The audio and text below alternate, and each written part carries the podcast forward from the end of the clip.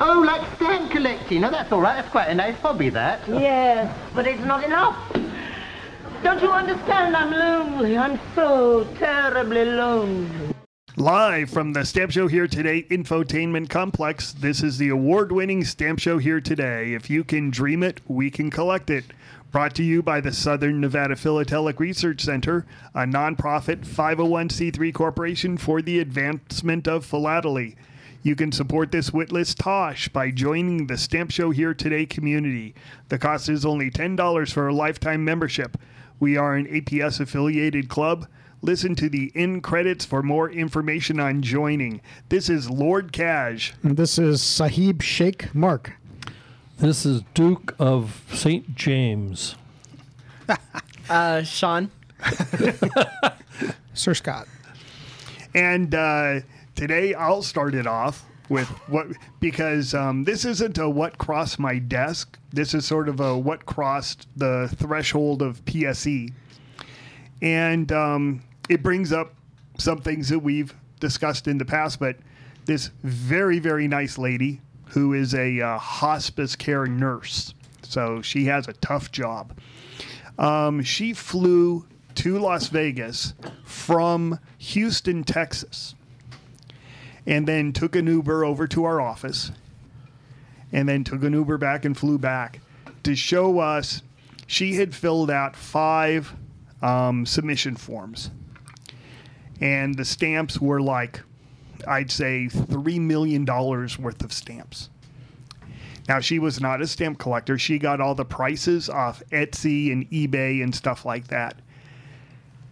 And the collection was obviously like a kid's collection from 1970s. You, we see a lot of these. The Boy Scouts uh, really promoted stamp collecting, and so uh, you see a lot of i- the basic sort of setup of a Boy Scout collection, and they were all mm, valueless stamps. I mean, you know, the three million dollars. eh, I doubt you would have been able to get three dollars for it. No inverted Jenny, huh? No inverted Jenny, but it was well, like she had two. Well, one was a number thirty-three. The other one, I don't know, like a number fourteen from Great Britain, and she had the price down of both of them of eight hundred thousand dollars.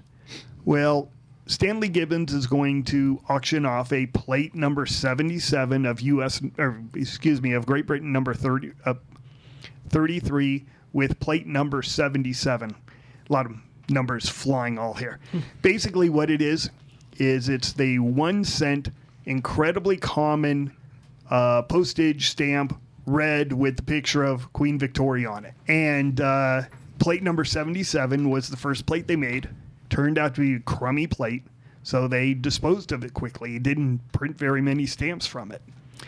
And so it's an incredibly valuable one. Well, she's not a stamp collector. So she looked at it and said, Hey, I have a red stamp like that. It has Queen Victoria on it. It says $800,000. Uh, this means that I have $1.6 million in these two stamps. And uh, I'm sorry, but, you know, everybody who's listening to this podcast is a stamp collector and they're not going to fall into this but you know advise people that you know she could have saved a lot of money by sending an email to us or a picture or something like that so uh, but the one thing was surprising is she didn't have a 596 but she had stamps that I didn't know there were valuable varieties and I think there aren't. I think you just if you go on Etsy, somebody has you know every stamp ever printed you can buy on Etsy for ten thousand dollars. Well, it's it's it's like the the new Jenny uninverted souvenir sheet. You can find one up on eBay for a million and a half dollars, but they really only go for fifty to seventy five thousand dollars. Yeah, but we're talking about fifty to seventy five thousand dollars. This is going for I know, but when you look it up, thousand dollars in being worth a when you look it up, it comes out at two million dollars, and it's like, Yeah. well, there's a big difference there. Yeah. Yeah, so uh, you know, public service announcement. You know, help people out here because this this she's a nice she was a nice lady. Um, but Yeah, she but she got a trip to Vegas. Well, the whole thing is she flew into Vegas, came to us. Then she went back to the airport and flew home. She didn't even get to run around Vegas. I take it she's not the one that won twelve million dollars or whatever on the slot machine at the airport. Then Uh, yeah. Yeah, Well, I hope she. I hope she is, because then she got her money. but uh, yeah, be nice is a- karma there. That makes a really good story. Yeah. That, that if she wa- hit the jackpot on Yeah. the way out. I don't think it was her though. We can ho- we can make pretend it was. Yeah, yeah. Well, come to PSE because even though you don't have great stamps, you'll win twelve million dollars at the uh, Las Vegas airport. And you'll make great friends. Yeah, I need I need to edit this up so that it sounds like she's a real big winner. There you go. So, Mark, what do you have? Uh, nothing really earth shattering. It's just that um, uh, every once in a while I'll get a special handling stamp, um, which they they don't catalog. Uh, the catalog value isn't very high, but there's a lot of different varieties, and and Scott has. Um, has uh, separated them out. There's uh, I'm talking about QE1 through QE3. Um, there are three different varieties. There's the uh, the main uh, um, the the main entry is on special printed on special booklet paper, and then you've got uh, uh, two other varieties that are printed on normal paper, which would be a wet printing and a dry printing, and they all they all kind of look the same, but they're all different sizes. So you can tell the difference uh, a lot by the sizes, besides the, the, the color varieties, and then within the individual QEA, like um, regular A and B, there's also uh, some color varieties there. Hold on, hold on. You, you said something that I don't didn't know. There is a difference in size between the wet and dry printings. Yes, Uh, yeah, yeah, I did not know that. yeah. it's it's very slight. The easiest way, well, let's put it this way: the the dry printings are fairly much unknown used. You pretty much have to find a, a an example with a dated cancel to really date it, and then you have to definitively prove that it's a dry printing. Most of the dry printings were not used, or if they were, they were thrown away. Um, very, very difficult to find. And if you find a used dry printing, that's an especially good stamp. But uh, as far as you, as far as mint goes, the dry printings are fairly easy to tell. You just flip it over, and the dry printings were printed on pre-gummed paper, which means the design is slightly embossed into the gum, and the gum is super white compared to the wet printings. So the dry printings are really easy to tell. Uh, you don't look at the front; you look at the back when they're mint.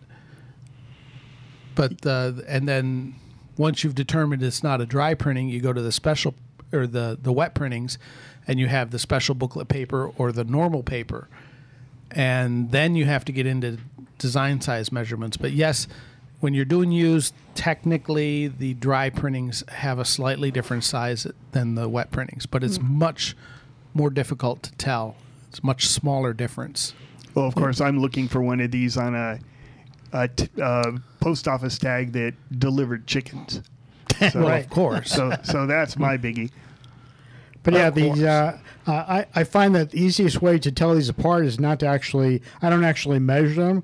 What I do is I is I have in my uh, in my collection, uh, in my reference, I have all the the three different varieties, and then I just place the subject stamp on top of the the three different ones to to see yeah, which if, one if you're going to get that specialized looking for the special booklet paper, both on the fourth bureau issue and uh, the QEs and the E13 and C11, uh, you really need to have a, a template in your toolbox, uh, usually of the cheapest variety, and you need to just overlay it and measure it. And that's the easiest way and the least expensive way and the quickest way to do it. Just put something like that in your toolbox. Well, Jim, you have a stamp sitting in front of you. Yes, I had a. I have here a, a stamp that started out life as a 344, and decided somewhere along the line to identify as a 519. Had So- cosmetic surgery. So so so we need to identify it now as a 519. It is definitely a 344.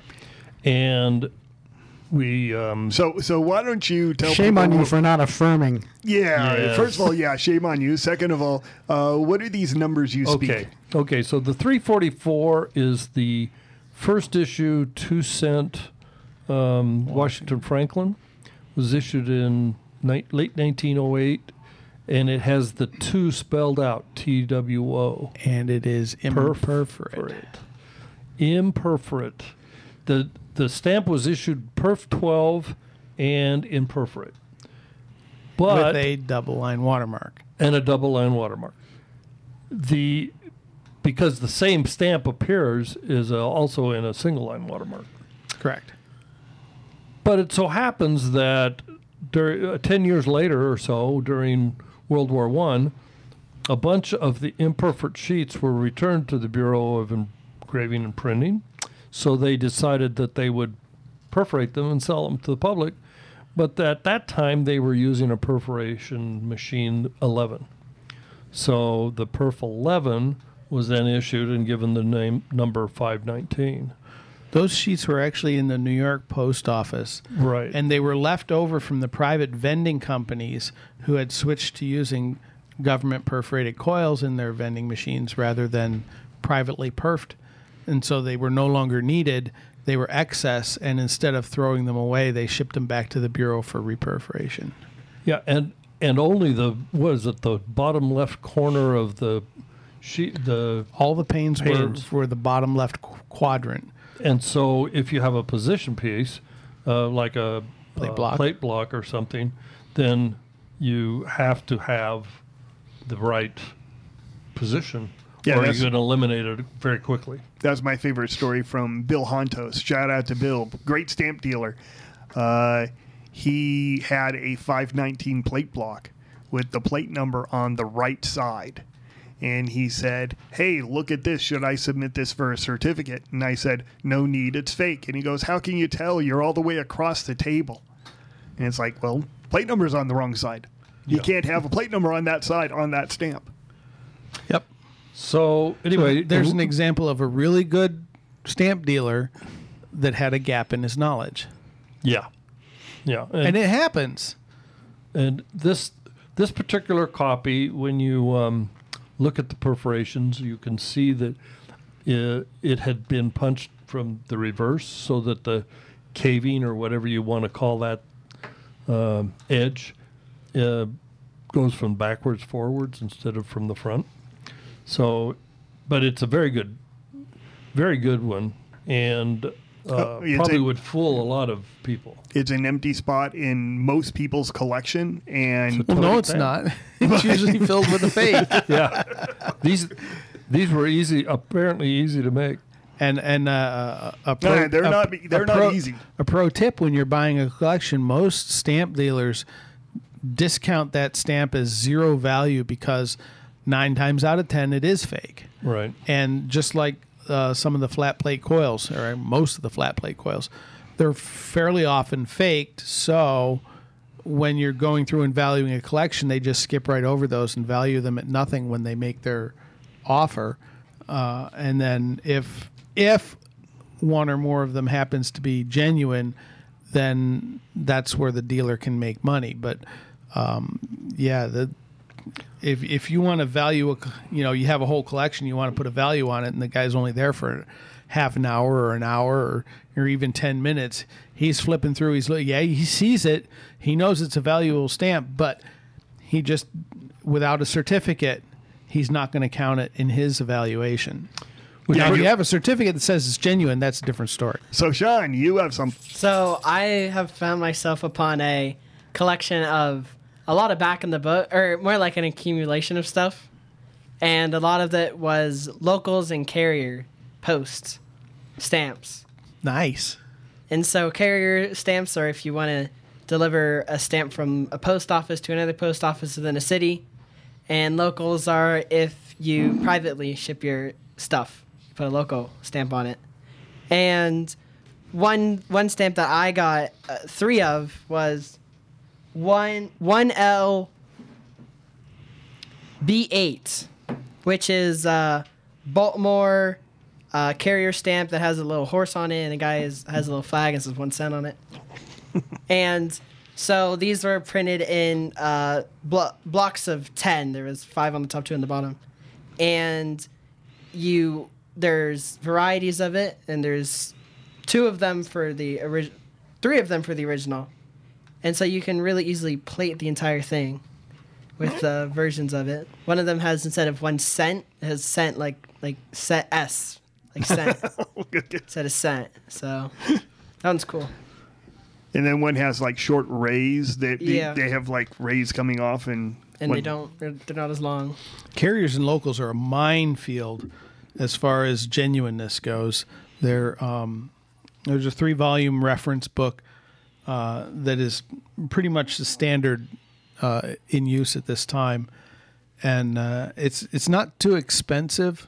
I think it's around seventy or eighty dollars a volume, That's expensive. but it covers the whole Yeah. the whole range A to Z, and it's very, very detailed in its description of how to tell the genuine articles from the fakes. Yeah, carriers and locals are actually very rare stamps, but the number of collectors is very low, so the prices are not really reflective of if it was a normal US stamp what it would be selling for, you know. True. Stamps that would catalog $500, catalog $50 based on the quantity out there. Well, it used to be that everybody wanted them in their albums, and so even uh, J.W. Scott, who started the Scott catalog, even he produced sheets of these uh, carriers and locals so that people could have space fillers. Um, he didn't charge for them. He he didn't sell them as genuine. He sold them as facsimiles. And he sold them cheap, but really super cheap. But they're ubiquitous in the market. They're very common, and so most, uh, I would say, a good majority of the the locals that you do find, uh, with a few exceptions, are just these fantasy labels that that. Uh, I mean, they kind of look similar to the real ones, but they're not really. And for many, many, many years, Scott actually used the drawings of the ones that he made in the Scott catalog versus what the actual genuine ones look like. Now they're replacing the genuine ones with pictures of actual stamps that are genuine. So it, it's much clearer what they look like rather than the line drawings that were, used to be in in the catalog. So the album companies they printed out pages of these stamps, even though they're so rare, because they had to fill the the album with something that so that you can collect. yeah. Yeah. So yeah, I, I would say that that that they're responsible for the proli- proliferation of all these fakes. The same thing with newspaper stamps. You know, there's tons of fakes because people wanted to fill the pages and they couldn't afford the real stamps. Or US offi- uh, officials. Yeah. Yeah. No, any any area like that that's that's not commonly found, uh, you'll a lot of times you can find that there were facsimiles or or whatever made so that people would have something to fill the album. And it's not just the United States either. It's it's worldwide. I mean, look at some of the fakes out of Hungary or Fiume or Oh, yeah. or uh, you know even even some of the early overprinted ones like Zululand and that I mean they're they're Yeah, I- faked because they just I think those were faked Don't- maliciously, though. I mean, Some- the yeah. locals and the newspaper, and especially you know a lot of the newspaper and the uh, State Department uh, officials and stuff. Confederates. They, act- they actually and Confederates. Well, though not the Confederates, but the other ones, they actually have integrated into their design the word fake or false or facsimile or facsimile. yeah. yeah, yeah a lot of them do yeah. which is kind of interesting but Oh, anyway speak- there, there are people about- that collect specifically those too Oh, absolutely, absolutely. Uh, I know a person who collects Wells Fargo, and he has all the Wells Fargo stamps. But then he goes out to find all the fake Wells Fargo stamps, and there's like ten different fakes. You know, so He wants all of them and you know multiples and stuff like that. Yeah. And then Well, there- they reprinted those too, the Wells Fargo stamps. So you have the regular Another good- stamps, and then they reprinted them from the same stone. So it, Another good rule of thumb is if it's an overprint, it's probably been faked at some point. oh yeah, And those really, and uh, they used to be called album weeds, and there are a number of uh, reference books on on just that subject. But fakes and forgeries, yeah, for sure. I mean, you look at fa- forgers like Sperati and de Thuin and and uh, and those guys, and and it's just yeah. Except Sperati, you actually have a more valuable stamp if you have. that. That's thing, true. Generally speaking. that's true. Yeah, guy was an artist. Speaking about which, you had a couple fakes crossed your desk. I did. Um, these were actually two. Well, they were submitted as one was a cover with a. I don't think it was a full set. It was a partial set of Columbians on it, and somebody had actually taken uh, what appeared to be a genuine cover. They had made laser printed photocopies of the stamps, cut them out, and perforated them With like pasted them pasted them on a piece of old paper and then printed the cover on top of that uh, so that it appeared that the cancels were on top of the tying the stamps the whole thing was laser printed complete fake and uh, that was just a cover front and then the other one was Yeah, actually hold, hold on, hold on. Back up though. It was a cover front that had the cover back printed on it. So No, it no, looked this, this the other one Oh. was the one that had the co- the cover back was also printed on the back of the piece of paper. It wasn't a, an envelope at all. It was actually just a piece of paper that had the front and the back of the envelope printed on it and lined up pretty well. And and that was a Wells Fargo cover that had a Wells Fargo quote unquote stamp that was printed and then pasted on it. And uh, th- these two items, I mean, it's just you hold them out at arm's length, and, and you're thinking, well, you- they don't, they just don't look right. but but then when you get close enough, you s- you realize they're laser printed, and somebody went to a lot of work to do this. But uh, it was really interesting that uh, how far people will go just to just to counterfeit something. Well, yeah, but that counterfeit would have only been X. First of all, it's my opinion, and you can take it or leave it. If you spend over a certain amount, and that varies from person to person. For me personally, it's like three hundred bucks because I'm cheap. Um, but if you spend more than three hundred dollars, actually, I'm going to put it up to three hundred and fifty because uh, ten percent of a catalog is three hundred, or ten percent is three hundred thirty-five dollars, which is the cost of a cert. If you spend over three hundred and fifty dollars for an item, it either should be something that you are an expert at. You know, I mean, you know, like you would bet your life on it, or it should have a certificate. I mean, certificates today are cheap. Well, we're, we're, we're, we're talking about faked covers.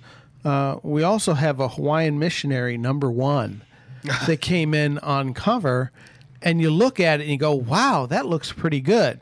Now, anybody who has handled a Hawaiian missionary could probably look at that with a with a loupe and say, "Well, it's not a genuine stamp."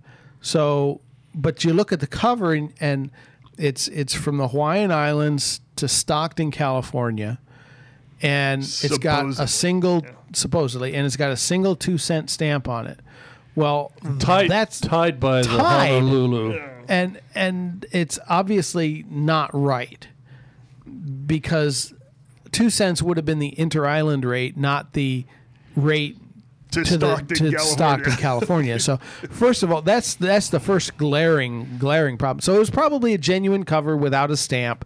Somebody stuck a stamp on it, yeah, and added a few cancels to tie it in there, and and uh, but unfortunate because the guy that brought it in thought he had a multi hundred thousand dollar item, which he would have. which Well- he would have if it were genuine, but it's not. What when I received got that in my packet this morning, I looked at it, just like you said. The first thing I said is that's got to be fake because the stamp just didn't look right. It was the wrong color. It was on the wrong paper. But that's because I've looked at several copies and know what a real one looks like. Right. So this is a this is a deal like we were talking about with the reprints and stuff. People can take those and put them on covers. Wells Fargo, you see them every once in a while. The Pony Express covers and stuff that are fake that way too, where they take a genuine stamp and put it on a cover, or they take a reprint and try to make it look on a genuine cover. Well, and another thing that I saw this week, um, somebody had submitted 9x uh, a stamp as a 9x3, which is the New York Postmaster Provisional without a signature.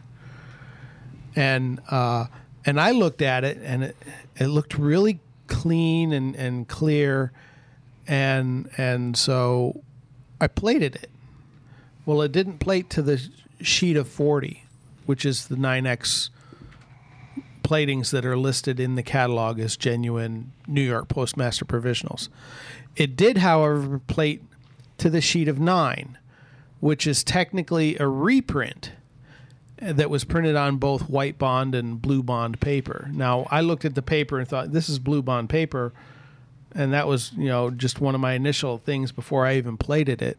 But um, so I'm, I'm digging through the catalog and uh, I couldn't remember. And uh, Stanley Piller's book on the New York Postmaster Provisional wasn't super clear as to what is this an essay? Is it a reprint? Is it a, a proof? What is it? But uh, apparently, at some point, he had convinced the editor of the Scott catalog to list it as a proof instead of as a reprint. And so it can be found actually in the Scott catalog as 9X1P5. Uh, uh, P5A is on white bond paper and P5B is on blue bond paper. And by the way, these are very common. Well, they're fairly common. the the full the the full sheet of nine is not common. That runs about seventy five hundred bucks, but just a single from the sheet of nine uh, is not that expensive. It's just uh, like one hundred and fifty dollars, two hundred dollars. Oh, less than that. Uh, no, that's what the catalog is. Oh no, no, no. I mean retail. Well, yeah, retail. Well, but these are, you know, but it also, if you dig into the literature, you find that the spacing between the the stamps on the sheet of nine was actually one millimeter more than it was on the sheet of forty. So, uh, large margin, even, nice, gorgeous stamps. gorgeous stamps. No You know, signature. No signature, and you're probably looking at a stamp from the sheet of nine. Yeah. So it, it, it's good to have read your catalog because if you don't read the catalog and you don't go to some of this extra literary material, you're never going to get these things and you're never going to spot them. And and you know, it, it, for here at PSE, you know, knowing things exist is half the battle. Oh, I know there's a color shade. I don't remember what it is or what the number is, but I know there's a color shade, and if I go to the catalog, I'll find it.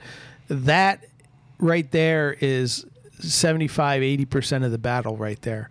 And so to really to be an expert, you really need to know these little, uh, all these little things. You need to read the catalog fairly often. I mean, you might skip a year, but you still got to look at it every year. They add footnotes, they change numbers around, uh, they add or subtract uh, varieties or shades. It so it really is. It's a big job, but if if that's what your job is, then you kind of got to dig into it and look. Yeah, it, you, or you can be like a vast majority of the collectors who you know collect like ten dollar, twenty dollar stamps. Well, most But when collectors, you, like I said, when you start spending whatever you define as significant, then you start sitting there going, you know, do most, I trust my most opinion? collectors will pick up a stamp and then look at the catalog. But my point is, you need to look at the catalog before you pick out your stamp to buy, yeah, because like, you need to know what's out there, what the varieties are. It'll help you spot a variety that's misidentified. But at the same time, if you want to be buying uh, a number 70 steel blue, a 70B steel blue, you can't go out and just take the dealer's word for it. I mean, if there's a certificate, sure, but if uh, you know if the dealer says it's a 70B and there's poor lighting at the show, you know, he can you take your money and he's happy. Or But- or worse, like but, the but lady then from you Houston. Send, but then you send it to PSE and you're not happy. Yeah.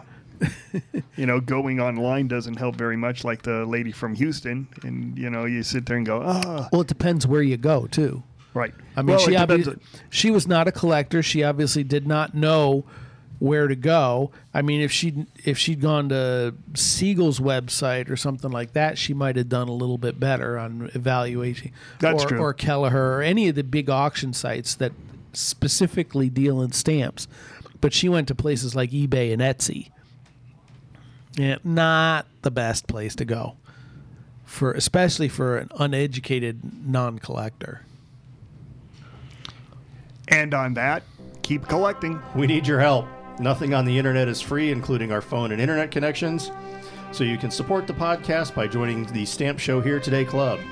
The cost is $10 for a lifetime membership. Please include your APS member number as we are an APS affiliated club. Your support is greatly appreciated. Our brand new spanking address is 5965 Harrison Drive, Suite 6 in Las Vegas, Nevada, 89120. You left out the word glorious. Fabulous. because you don't put that on the letter. Oh. Well, you could. You could, yeah. You could, yeah.